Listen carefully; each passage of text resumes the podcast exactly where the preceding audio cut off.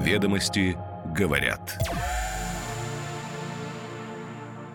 Понедельник, 21 августа 2023 год. О чем сегодня пишет главная деловая газета страны. Листаем и отмечаем то, что нужно внимательно прочитать. Доброе утро. Ведомости говорят. Такси российской сборки. В Госсовете поддержали требования о локализации машин для отрасли, чтобы повысить спрос на отечественные автомобили. Эксперты полагают, что вырасти может и цена на перевозки. 1 000 000 квадратов жилья для Донецкой Народной Республики. 19 застройщиков из разных российских регионов будут строить жилые комплексы и сразу с социальной инфраструктурой. Эффект саморазогрева рубля и новый виток дискуссии о возможных корректировках бюджетного правила. В Минфине выступают за сохранение действующих принципов для обеспечения стабильности. Задержка на БАМе. Железнодорожное полотно, поврежденное из-за разлива реки Холодной, планируют восстановить к 26 августа. Почему не выдержала противопаводковая дамба? 136 миллиардов на нетрадиционную медицину. Деньги в отрасли текут, а официального признания нет. Министры здравоохранения Большой Двадцатки в очередной раз поговорили и разошлись. Ведомости говорят. Комиссия Госсовета по транспорту поддержала изменения в закон, дающие правительству право требовать локализации автомобилей для легкового такси. Идея в том, чтобы простимулировать спрос на отечественные машины со стороны отрасли. Как сказано в протоколе комиссии от 7 августа, законопроект способствует формированию общефедерального технологического суверенитета и устойчивости отечественной транспортной сети к санкционному давлению. Законопроект разработал глава Комитета Совета Федерации по экономической политике Андрей Кутепов. В апреле тема обсуждалась на Президиуме Госсовета, и по его итогам Владимир Путин поручил министрам рассмотреть вопрос о разработке требований по локализации машин такси и каршеринга с учетом возможного объема их производства отечественными автозаводами. Как ранее писали «Ведомости», бизнес резко негативно отреагировал на эту идею. Ассоциация «Национальный совет такси» в июле направила письмо главе правительства с просьбой не принуждать покупать собранные только в России автомобили. В письме указывалось, что машины отечественной сборки эконом-класса в последнее время подорожали на 70-80%, и при таком росте на рынке явный дефицит. Мнения федеральных ведомств тогда разошлись. Минпромторг инициативу поддерживал, Минэкономразвития и ФАС выступали против. Сейчас в пресс-службе правительства сообщают, что президенту направлен доклад и ведется проработка данного вопроса. Согласно законопроекту Кутепова, обязательные нормативы по локализации новых автомобилей для такси предлагается установить с 1 января 2024 года на уровне 1000 баллов. Затем требование будет ужесточаться. С 2026 года не менее 2000 баллов, с 2028 – 3000. Требования по локализации также могут установить и для электромобилей. Освободят только машины для перевозок бизнес-класса дороже 4 миллионов рублей. Сам Кутепов сказал «Ведомостям», что уровни по локализации реально достижимые и установлены по итогам консультаций с российскими предприятиями – Автовазом, Оазом и Группой ГАЗ. Крупные производители идею поддерживают. Эксперты, в свою очередь, признают, что уровень локализации в 1000 баллов реальный. Только за счет сварки и окраски кузова можно заработать 900. Но вот более высокая локализация уже проблема, которая отсекает китайские машины, собираемые на автоторе, автомобили «Москвич» и «Эволют». На практике это будет означать дефицит машин для самого массового эконом-сегмента, что неизбежно приведет к повышению цен на услуги такси. Участники таксомоторного рынка считают, что перед введением требований по локализации необходимо наладить производство линейки автомобилей, которые не только подходили бы под критерии эконом-класса, но и конкурировали бы между собой. Это поможет сдержать рост цен. А пока спрос на машины в отрасли существенно превышает предложение, поэтому любые дополнительные ограничения излишни и осложняют работу таксопарков.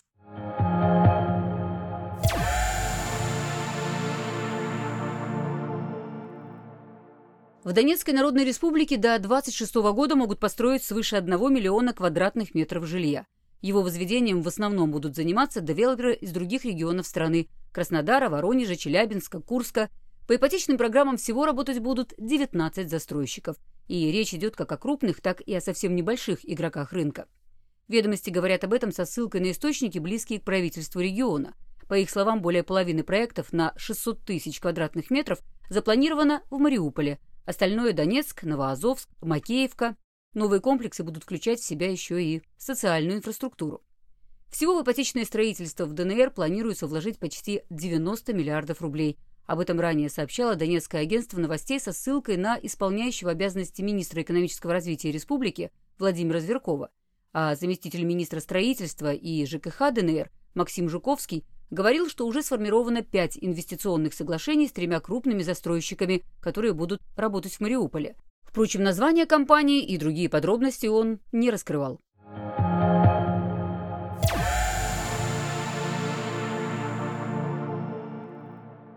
Власти не станут отказываться от принципа таргетирования конкретного объема доходов по бюджетному правилу, который может приводить к возникновению эффекта саморазогрева рубля.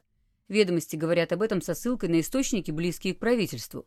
Один из собеседников уточняет, что хотя менять ключевые параметры правила не нужно, подходы к закупкам валюты в сложной текущей ситуации на рынке можно было бы обсудить.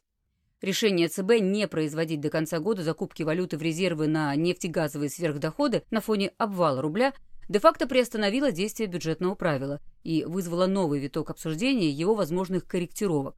В июне на Питерском форуме изменения допускал министр финансов Антон Силуанов. Министр экономического развития Максим Решетников тогда и вовсе говорил, что корректировки неизбежны.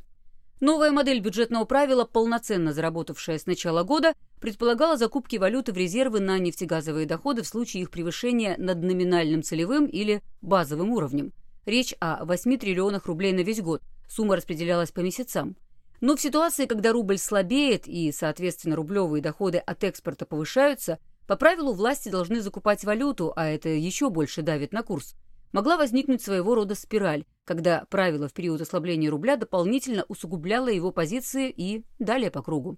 По сути, именно с таким эффектом саморазогрева, возможно, и столкнулись бы власти уже в августе, если бы не было принято решение отказаться от закупок валюты. Минфин прогнозировал, что август станет первым в этом году месяцем, когда нефтегазовые доходы превысили бы базовый уровень.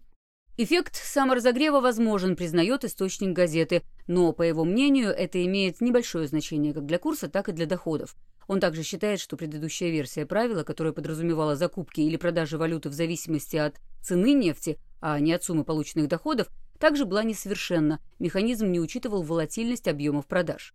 Оптимальным кажется определение суммы базовых доходов, но не в рублевом, а в валютном выражении, но такой принцип нереализуем на данный момент. Представитель Минфина заявил, что ведомство не принимало участия в дискуссиях об изменении параметров бюджетных правил. В министерстве считают необходимым сохранять все действующие принципы для обеспечения стабильности.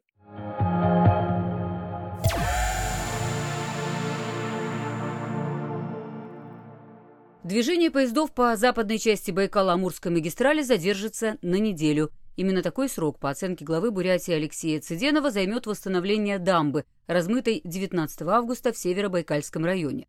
Ориентировочный срок завершения работ – 26 августа.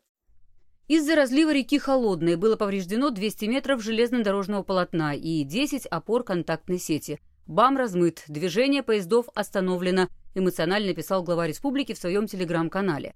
РЖД в своем сообщении также связала аварию с резким подъемом воды в результате обильных осадков, но не сообщала, по какой причине противопаводковая дамба не смогла противостоять. Цыденов считает, что в ситуации можно было избежать, но помешала противоречивость законодательства. Деньги на укрепление дамбы по линии Минприроды России были выделены, написал глава Бурятии, но, к сожалению, байкальские ограничительные нормы не позволили провести работы.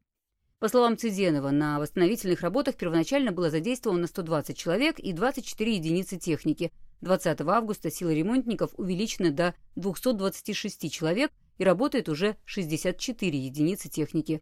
Накануне к 14 часам была отсыпана дорога к дамбе и начата отсыпка самой дамбы. Опрошенные ведомостями эксперты сочли заявленный недельный срок ремонта реалистичным, но он потребует уточнения по итогам обследования пути и понимания степени разрушений.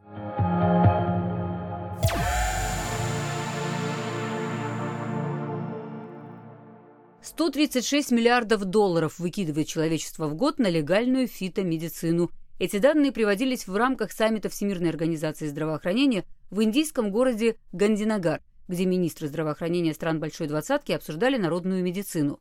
Только в Индии этот рынок оценивается в $18 миллиардов в год. На площадке саммита говорили о разнообразных нетрадиционных направлениях вроде аюрведы, ситхи, йоги, а также гомеопатии, натуропатии и прочих течениях, находящихся за пределами доказательной медицины.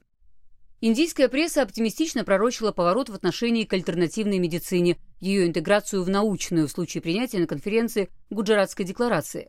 Ободряюще комментировал мероприятие в день его открытия и директор ВОЗ Тедрос Гебреесус. Он рассчитывал, что встреча катализирует потенциал этой области, но никакого финального документа по итогам работы публично принято не было.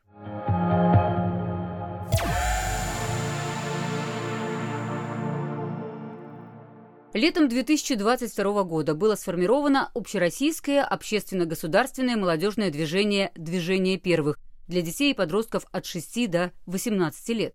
Бывший заместитель министра образования, председатель правления движения Григорий Гуров рассказал в интервью «Ведомостям» о планах и проектах организации, коллективизме и едином федеральном стандарте игры «Зорница». Подробности уже на страницах газеты. «Ведомости говорят». Каждое утро по будням «Ведомости говорят». Краткий обзор свежих публикаций главной деловой газеты страны.